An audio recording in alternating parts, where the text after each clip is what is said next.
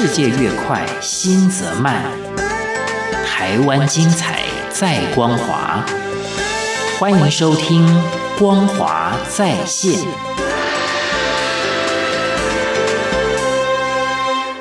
各位亲爱的听众朋友，您好，欢迎您收听我们在二零二一年全新推出的新节目《光华在线》，我是李正纯。这个节目是跟大家分享每一期台湾光华杂志非常优质的文章，希望能够让每一个了解台湾的朋友更爱台湾，不知道台湾的朋友认识台湾，支持台湾。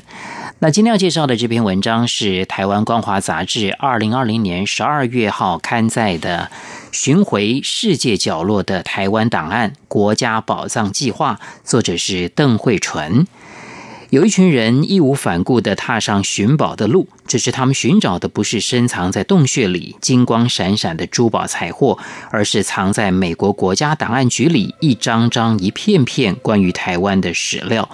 这些宝藏无法使人致富，却能让台湾人更认识自己，知道自己从何而来。因为定锚过去，未来的路才能够走得更坚定。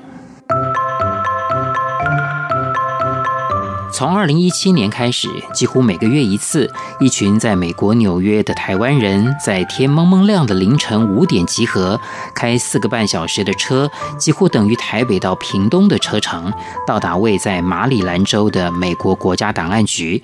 然后调出一箱箱关于台湾的文件，一张张用手机翻拍，上传云端资料库，供全民检索浏览。这是国家宝藏计划，现在已经累计翻拍超过二十二万张的文件，是台湾的情搜记录，也是生活片段，提醒着我们在这块土地上曾经发生的故事。国家宝藏计划是由萧新成、林玉正和庄世杰共同发起的。听闻在美国国家档案局里有很多关于台湾的文献资料，一群人想着这些资料如何让更多台湾人看到。他们成立国家宝藏基金会，集众人之力募资，利用开放政府的精神，号召志工到档案局用手机翻拍档案，并且同步把资料上传资料库，公开给全民参阅。国家档案局里面典藏的档案包罗万象，收藏了美国建国以来的官方文件，美国驻海外的领事馆资料也收罗其中。与台湾相关的文件，据统计有超过六千万笔。国家宝藏团队率先整理出1979年中美断交及台湾关系法的文件，从这些历史的线索可以知道当时决策过程怎么发展，爬出台美关系如何走到今天的位置。营运长杨成荣解释，根据美国的法律，这些资料三十年之后就开放给任何人调阅，而且都是正本。因此，每位志工手中的纸片在历史上都曾经扮演某个角色，就像穿越时空一般，可以一窥历史的缝隙。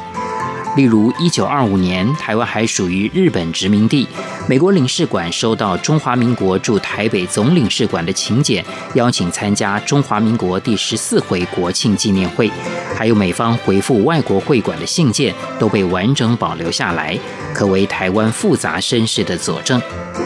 档案局收藏的东西巨细靡遗，杨成荣描述：“你可以想象是大使桌上的一叠文件，他们拿个箱子就把它装进去，然后就寄回美国，进了档案库。其中有美国企业寄来各式的目录，例如派克钢笔公司、童装公司等，希望透过领事馆介绍到台湾来找买家。”也有美方官员私箱写信给美国亚特兰大可口可乐总公司订购可乐的往返信件，还有日治时期地区户口普查、矿产、农业等调查资料，美援时期在台湾推动的公共卫生宣传小册，亲手碰触到这些档案，仿佛能够浮现当时台湾的生活样貌。国家宝藏的志工从十九岁到七十岁都有。年轻一代赴美之前对台湾的认识不多，到了异地要跟别人谈论自己的故乡，才发现自己对于台湾的了解竟是如此皮毛。从小被父母送出国，当起小留学生的萧新成说：“因为中华民国不被美国承认，所以我们在美国会特别想知道，他们不承认我来的国家叫做中华民国，那我到底来自哪里？”就开始思考这个问题。在匹兹堡大学专研工位领域，负责号召匹兹堡地区志工的蔡思婷曾经被问过：“你的认同是什么呢？”让他反思：我们整天就是喊我们是台湾人，但再追问台湾人的认同是什么，我讲不出来。我们只是强调自己跟中国大陆不一样，但是说不出来是哪里不一样。因此，除了自己努力补足对台湾的认识之外，借由参与国家宝藏计划，也看到不同国家认识的台湾。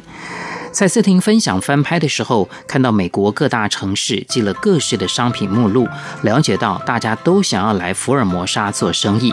他非常惊讶地发现，原来台湾曾经像香港、伦敦这些大城市，曾经有这么多企业这么积极想要接触台湾。这和以往我们被教育台湾是个无人闻问的小国的认知大不相同，也让我们重新去思考，原来台湾是有这样的潜力的。毕业于成功大学的侯光远，在档案当中找到很多美援时期跟成大相关的史料，还甚至在文件当中看见上一代系上教授的名字，就像是找到自己祖师爷的概念。他觉得找到跟自己越相关的东西，就会越受感动。而台美关系着实匪浅。萧兴成指出，诸多文件显示，台湾的民主化过程其实有美国在背后施加压力，要当时的国民政府放弃威权，走向民主。读工程的侯光远提到，台湾一九七零年代的十大建设，许多是美国工程公司来台湾协助设计跟规划的。这份交情，端看观者从什么角度来解读。但是蔡思婷很鼓励大家有机会到美国参与一次翻拍的活动，透过翻拍重新认识这片土地，感受真的会不一样。现今美国国家档案局已经有日本、越南和菲律宾的团队常驻，直接由国家挹注经费、专职人员进行翻拍。而台湾的国家宝藏计划一直以来都是依赖志工跟募款维持运作。二零二零年，国家宝藏登上泽泽募资平台，希望借由全民之力协助这份很庞大、很艰难的计划。也曾有人提出，这该是国史馆要做的事情。杨成荣说，他们当然希望政府也下来一起做，但是在那之前，他觉得他们能做多少是多少。侯光远补充，翻拍作业的当务之急，资料会老化，很多史料墨水都已经褪色了。随着时间越久，文字会越来越难辨识。肖兴成说：“现在的资料都已经上云端了，等之后有了经费，可以做更多的优化，比如说搜寻界面、关系网络的建立，让更多人容易使用网站，是他们一直在思考的问题。未来希望有专职寻宝团队翻拍，建置 AI 辨识系统，加速文字数位化，有专业的小编分享档案的故事。”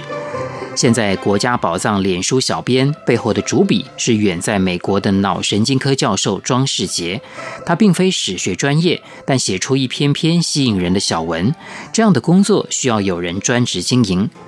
其实这些宝藏资料都还在等待多元领域的人能够将其转化运用。他们曾经协助西罗大桥，我的父亲李应堂的作者李雅荣找到西罗大桥的美元文件。他的父亲西螺镇长李应堂是当年促成连接浊水溪两岸的西螺大桥的关键人物。小编还曾经贴出档案里翻拍的邹族少女照片，居然有人留言是他姑姑，是某同学的妈妈，循线来认亲。像这样的故事，应该在台湾还有更多更多能被串起的可能。国家宝藏计划也希望能够走得更远。历史上曾经跟台湾有密切关系的国家，如英国、荷兰、日本、葡萄牙、西班牙，都可能保有关于台湾的资料，把遗失在世界角落的台湾拼图一块块找回来。每个人都可以参与、亲近、解读。历史是属于每一个人，是国家宝藏计划最重要的精神。